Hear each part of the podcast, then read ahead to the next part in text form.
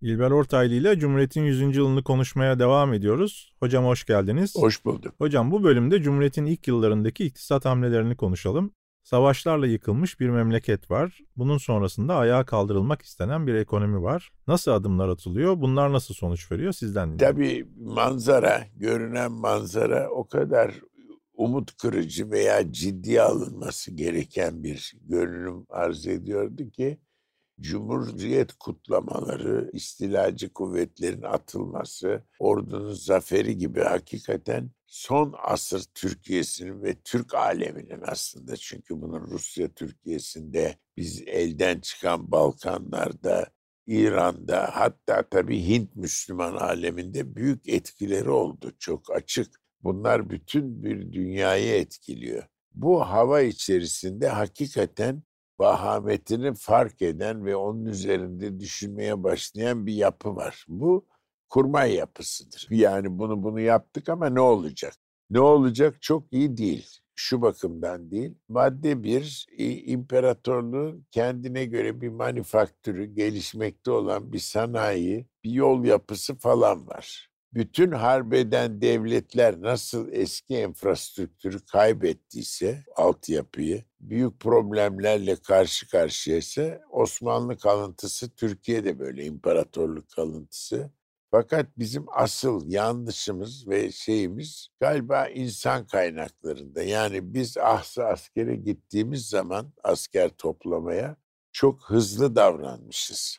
Yani 30 milyon nüfusu farz edilen Türkiye İmparatorluğu bir milyonun üstünde asker topluyor. Sen bunu nasıl iaşe ve ibadetini temin edeceksin demeye kalmadan bakıyorsun ki ne tarlada köylü kalmış doğru dürüst ne kasabada efendime söyleyeyim nalbanttı, doğramacıydı bilmem demirciydi, sanatçı kalmış, zanaatkar kalmış ne feci vaziyet görülüyor. Büyük okulların sınıfları boş kalıyor. Yedek subay gitmiş hepsi. İşte doktorların falan şehit düştüğü bir e, harp bu. Yani harpte e, meslek dallarına göre e, kalifiye elemanları yerine göre kullanmayı bilmeyen de bir ekonomi söz konusu öyle görünüyor. Bu harpte insanlarımız çok telef oldu. En büyük problem bu. Şimdi onun için daha Cumhuriyet'in kendi ilan edilmemiş İzmir İktisat Kongresi toplanıyor. Ve o kongrenin zabıtlarını neşredildiği zaman hepimiz okuduk. Burada çok ilginç biçimde iktisadi tedbirler, işte esnafa ne yapmalı, sanayi ne olmalı falan gibi bir takım görüşler, realist yakın görüşler, hayalperestçe temenniler dışında harf devrimi bile tartışılıyor.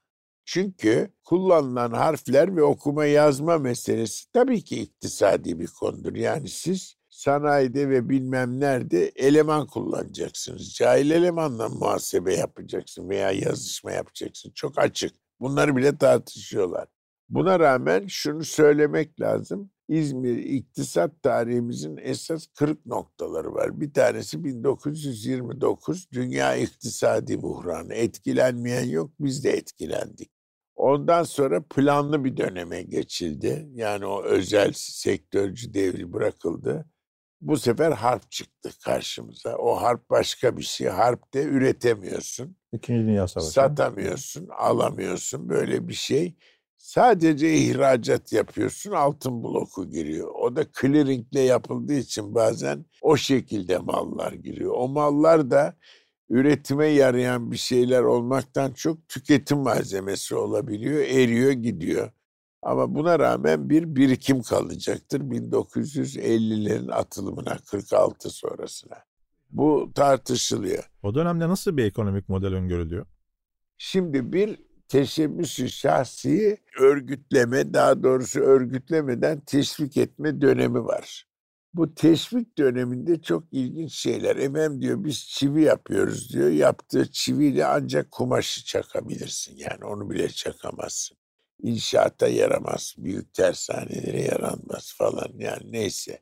Kalitesiz mal üretimi. Kalitesiz iş yapma dolandırıcılık yani bir nevi sanayide böyle bir şey var. Heba etme ortalığı. Bunu e, Korkut Boratav çok iyi anlatır o şeyde. Yani çok deskripsiyonu da tasviri de çok güzeldir.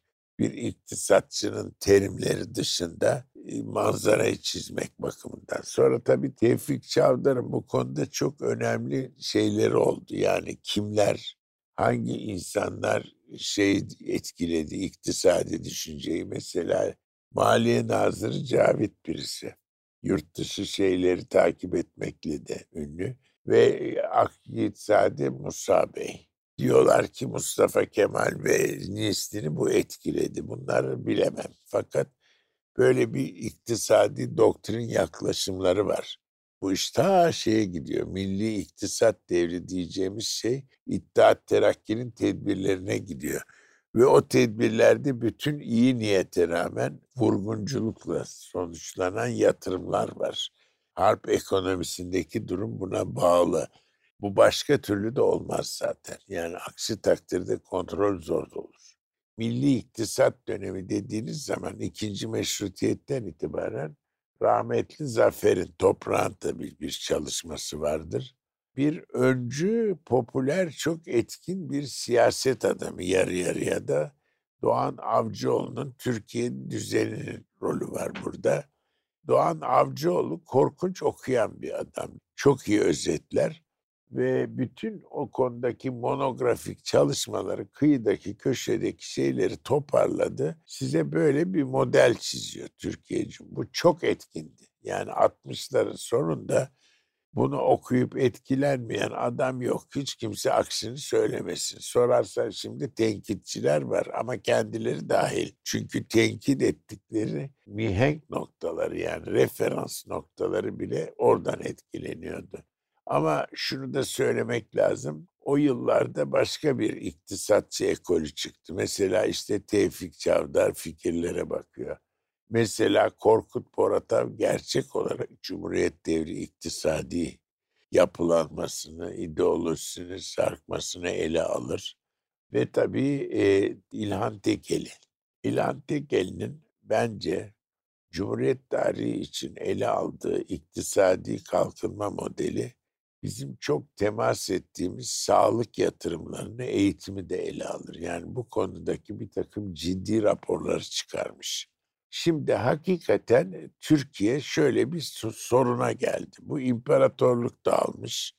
1912 yılında Büyük Harp'ten iki yıl evvel geçirdiğimiz Balkan faciası dolayısıyla bugünkü Trakya sınırlarındayız bütün o Rumeli coğrafyası, oradaki insan birikimi, oradaki zirai gelişme, oradaki manifaktür falan hepsi güp koptu Türkiye'den.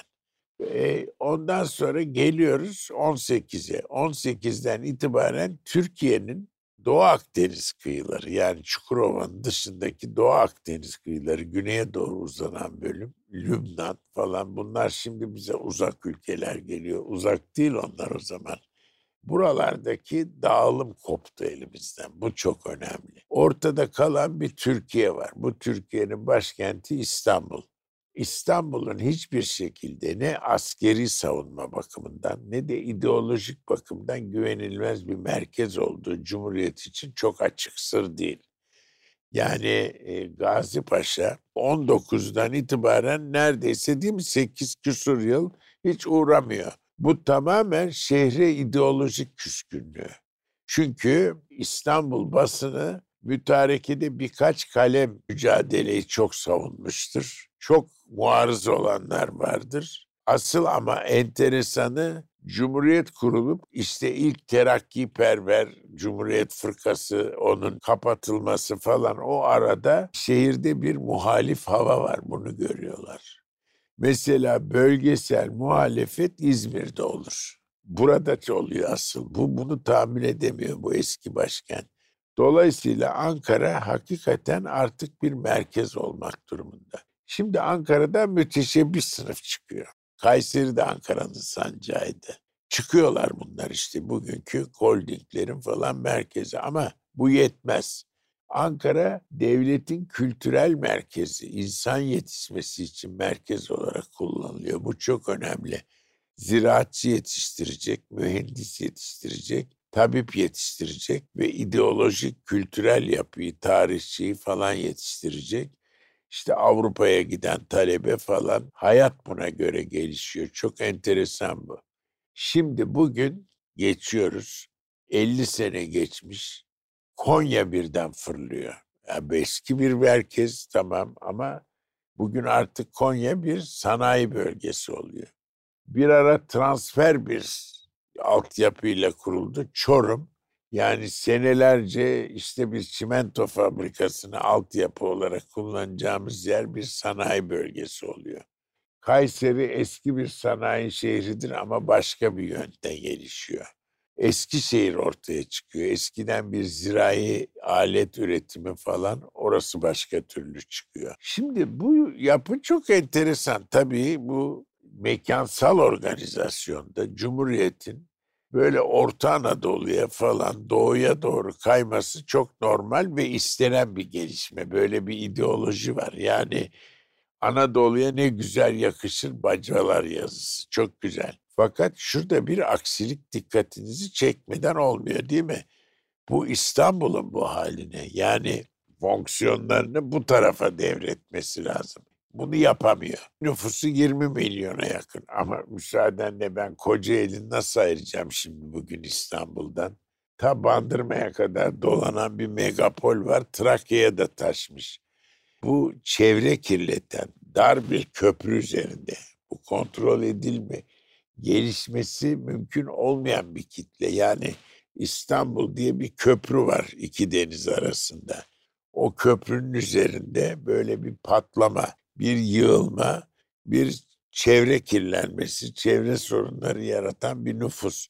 Ve ona göre de hiç aslında birbiriyle bağlantısı, simbiyotik ilişkileri hesaplanamamış bir ziraat, sanayi, sanayiler arası ilişkilerin kurulduğu bir memleket çıkmış.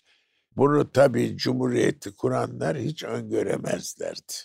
Yani onlardaki İstanbul aleyhtarlığı e, bazı halde hakikaten sanayinin kontrolüne kadar falan gidiyordu ama şimdi öyle değil. 50'lerde 46'dan sonra yeni birikim kullanılarak işte aradan sonra Marshall yardımı falan onu da çok abartmayın. Türkiye Cumhuriyeti'nin ikinci harpteki tarafsızlığı, non belligerent olması, muharip olmaması ve ihracatıyla ithalatı arasındaki dengesizlik dolayısıyla sonraki dengesizlik dolayısıyla birikimi yansımıştır. 60'tan sonra da başka bir gelişme söz konusudur.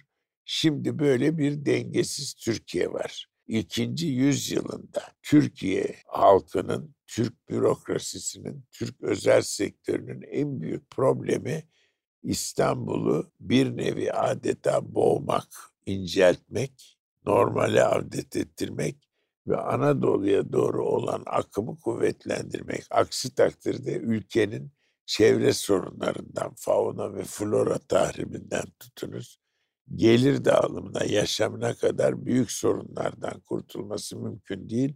Sanıyorum sizi bilmem ben dahil herkes bunun içinde. Yani oturacağımız ev, yaşamımız bile artık eski iplerini koparmış ve tehlikeli hale gelmiş durumda. İlber Hocam dediğiniz gibi İstanbul 2. yüzyılın da meselesi olmaya devam edecek. Odea Bank'ın Cumhuriyet'in 100. yılına özel hazırladığı İlber Ortaylı ile Cumhuriyet'in 100 yılı serisinin bir sonraki bölümünde Cumhuriyet denince akla gelen terimleri ve kavramları konuşacağız. Yeni bölümü kaçırmayın.